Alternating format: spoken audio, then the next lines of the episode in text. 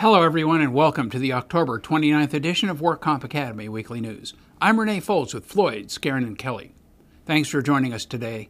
Let's get started with our litigation report. The Court of Appeals says that the WCAB cannot bend the rules in the name of compassion or expediency. Here's what happened in the unpublished opinion of Adventist Health versus WCAB and Evelyn Fletcher.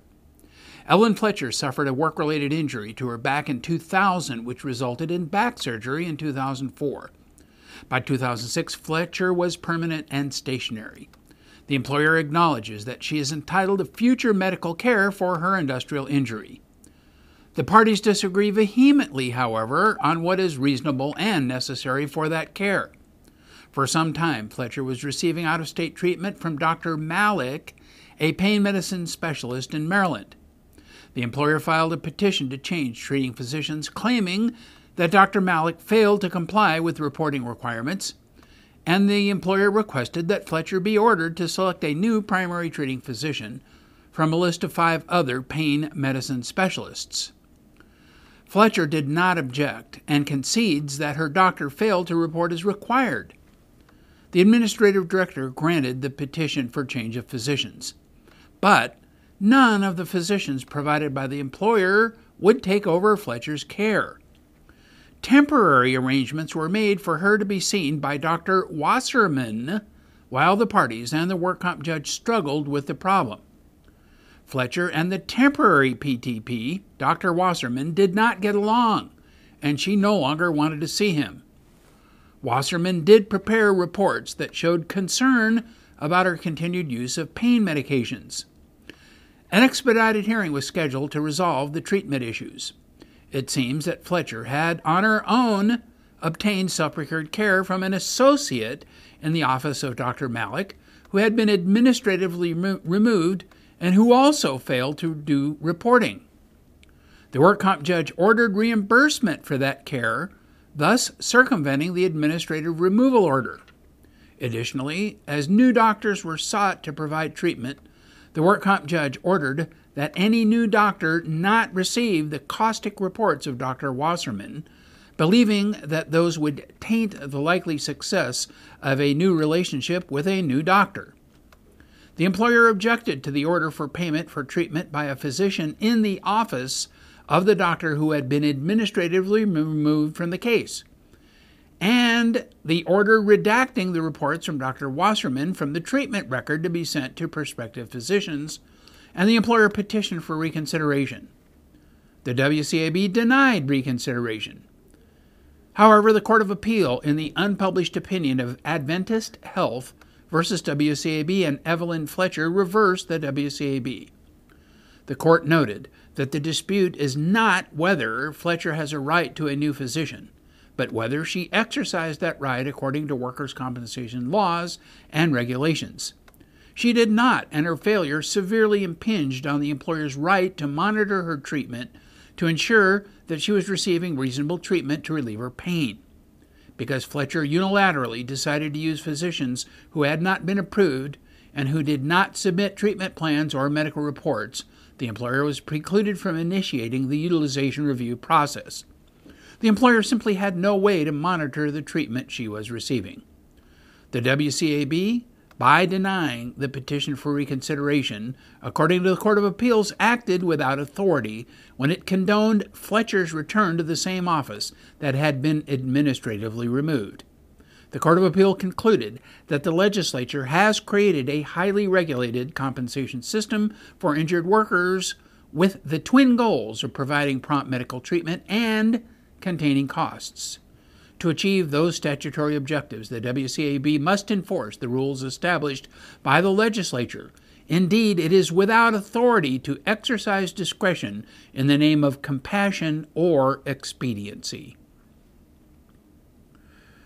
A lawsuit filed against the California's Division of Occupational Safety and Health on behalf of farm workers alleges that the agency has failed in its duty to enforce regulations protecting outdoor workers. The suit alleges that Cal OSHA systematically failed to enforce the regulation that requires farmers to provide water, shade, and rest to their employees in order to prevent heat illness or death. The suit was filed by the pro bono firm Public Counsel, working with the United Farm Workers Union. Workers accuse Cal OSHA of not conducting on site inspections for complaints, failing to investigate heat related injuries and fatalities, and failing to impose and collect meaningful penalties for violation of the heat illness prevention regulations. The suit comes seven years after California became the first state to adopt rules requiring rest, water, and shade for outdoor workers. A public counsel news release said that at least 28 farm workers have died of potentially heat related causes since the regulation was first approved in 2005. They claim that this year alone, Cal OSHA is investigating heat as a factor in the deaths of four other people.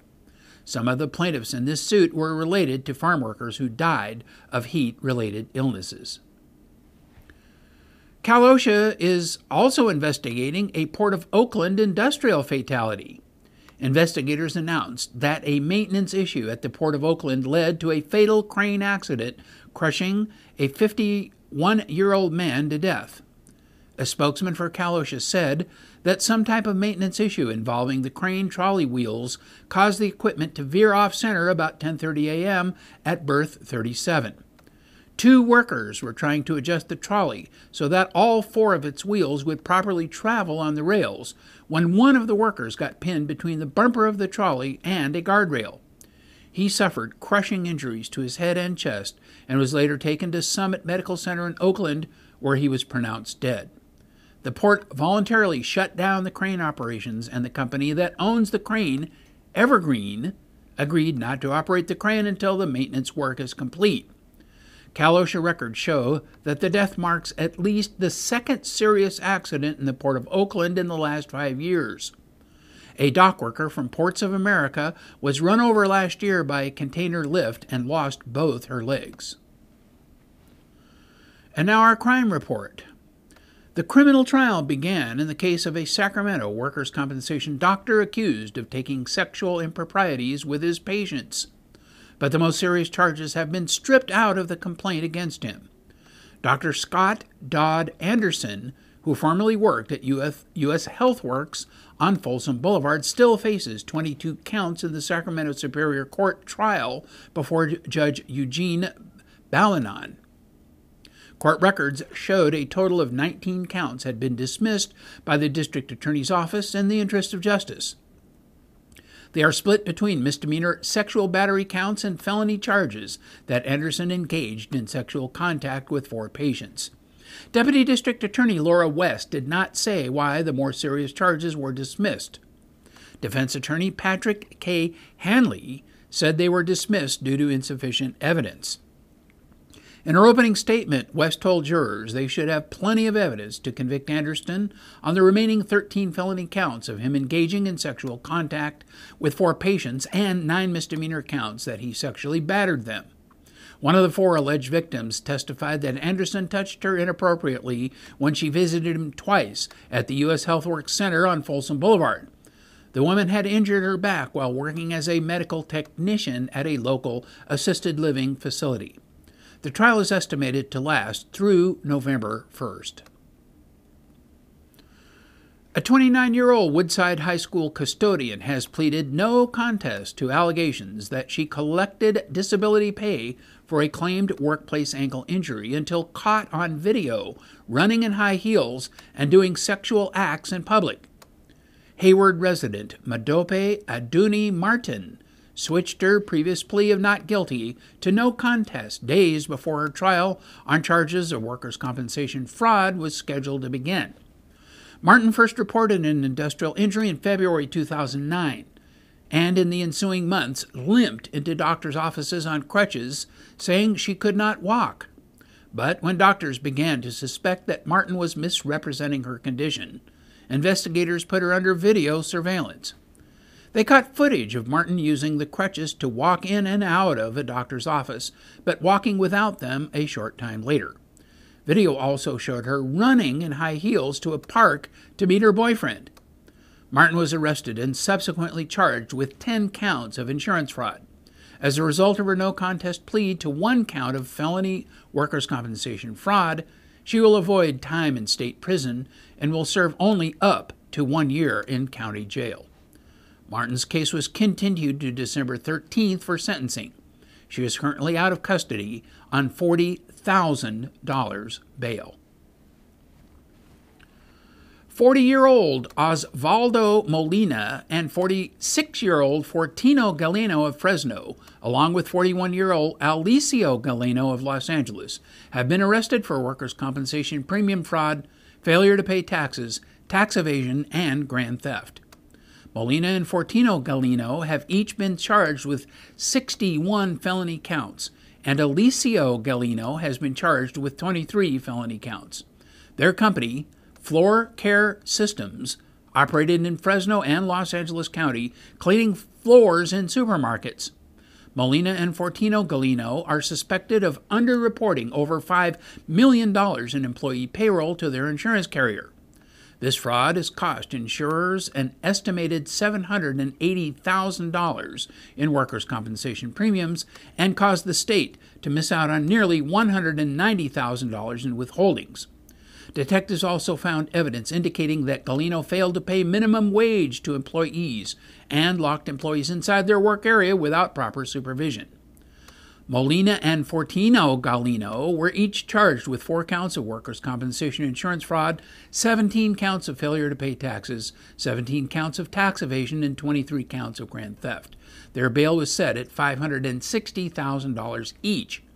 Alicio Galino was charged with 23 counts of grand theft, and his bail has been set at $345,000. He was booked into LA County Jail.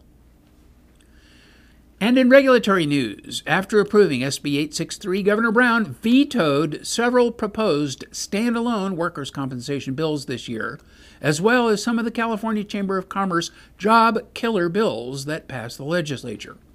Assembly Bill 584 which would have required physicians conducting utilization review to be licensed in California, was vetoed. The governor said in a veto message he was not convinced such a mandate made sense. The governor also veto- vetoed Assembly Bill 211, which attempted to improve injured worker benefits by providing vouchers for work training after permanently disabling injuries. The governor said he was reluctant to enact piecemeal changes in the absence of comprehensive reforms addressing costs and benefits.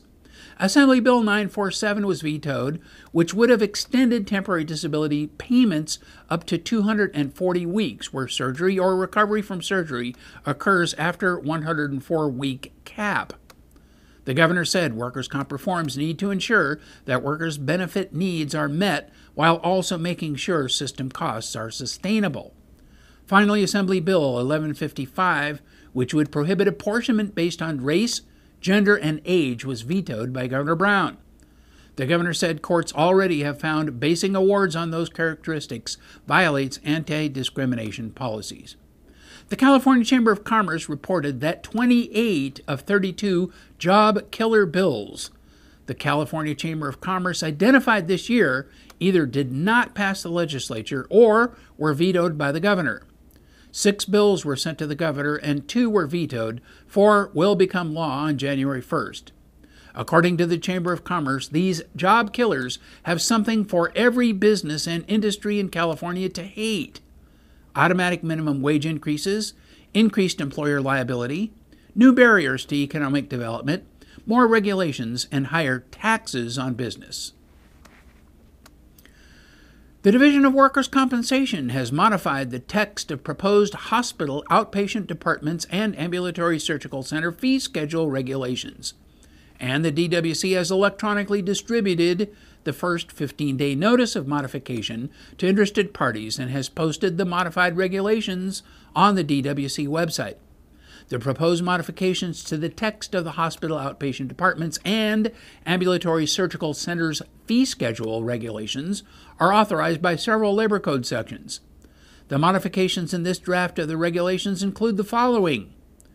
SB 863 lowered the maximum facility fee for services performed in an ambulatory surgical center to 80% of the fee paid by Medicare for the same services performed in a hospital outpatient department. Additional adjustments were made to the hospital outpatient departments and ambulatory surgical centers fee schedule through three administrative director orders issued subsequently to the notice of proposed rulemaking and public hearing held back on January 25, 2011. And finally, the proposed new rules harmonize billing requirements with the division's e billing and standardized paper bill regulations. Chief Counsel Destie Overpeck has been named Acting Administrative Director of the California Division of Workers' Compensation. As Administrative Director, Overpeck will oversee regulatory efforts needed to implement the wide ranging changes of Senate Bill 863, which will go into effect January 1, 2013, among other administrative duties. The position of director came open in early September with the surprise resignation of Rosa Moran, who held the job for less than a year. Moran returned to her prior job as a workers' compensation judge in the division's Oakland district office. Overpeck has served as DWC's chief counsel since 2005. In that role, she has drafted and overseen regulations implementing workers' compensation reform and programs participated in stakeholder meetings and public hearing regarding proposed regulations, advised the DWC Administrative Director, and supervised the DWC Legal Unit. She previously served as the Acting Administrative Director back in 2009. She first joined the division in 2000 as counsel. Richard L. Newman has been named Chief Judge of the division, a position he has held in an acting capacity since August 2011. The Chief Judge works closely with the Administrative Director, regional managers, and presiding judges to oversee the work of workers' compensation judges at the Division's 24 offices. Newman previously was presiding judge in the San Francisco District Office. He began working for the division as counsel to the administrative director in 1991. The Division of Workers' Compensation, in conjunction with its vendor partners, will host another electronic filing expo in Anaheim on Thursday, November 8th. Electric filing is the fastest way to get documents into EAMS, DWC's electronic case management system for the workers' compensation courts. There are two ways to file electronically eForms and JetFile. JetFile is best suited to filers of the six most used court forms while e-forms are available for all forms. The Expo will provide information about and demonstrations of both filing methods. The event will be held on Thursday, November 8th from 10 a.m. till noon and 1 till 3 p.m. at the DWC Anaheim District Office, located at 1065 North Pacific Center Drive, room 170 in Anaheim. Please note there may be costs for parking in this area. No registration is necessary. Filers can drop by in any time between 10 a.m. and 3 p.m. The program will repeat throughout the day, and there will be an hour lunch break from noon till 1 p.m. And in financial news, the United Football League announced Saturday that it was suspending play after only four games. Saturday's statement one of the few issued this year by the league that has no commissioner or central office, cited insufficient funds as the reason for suspending the 2012 season. Paul Pelosi, the owner of the Sacramento franchise and husband of former Speaker Nancy Pelosi, cited the high cost of obtaining workers' compensation insurance as a reason for the league's 2012 financial problems. The UFL also saw its 2011 season come to a premature end as it canceled the final two games of a planned six game season. The UFL has been unable to pay its players, coaches, and support staff this season. Pelosi, William Hambrecht, and Bill Mayer are the league's primary investors. Hambrecht owns the Las Vegas franchise, while Mayer owns the Virginia franchise. The UFL lost $120 million in its first three years of operation, and its fourth season seemed almost doomed from the start. Training camps were supposed to open in late August, but the insurance issue the UFL still had to pay off last year's bill for workers' comp, in addition to securing new coverage, forced repeated delays and eventually led to pushing back the start of league play by a week. And with that story, that is all of our news and events for this week. Please check our website daily for news updates, past editions of our news, and for much, much more. And remember, you can subscribe to our weekly news podcasts and special reports using your iPhone, your iPad, or iPod by searching for the WorkComp Academy in the iTunes Store. Again, I'm Renee Foles with Floyd, Skeren, and Kelly. Thanks for joining us today. Please drop by again next week for more news.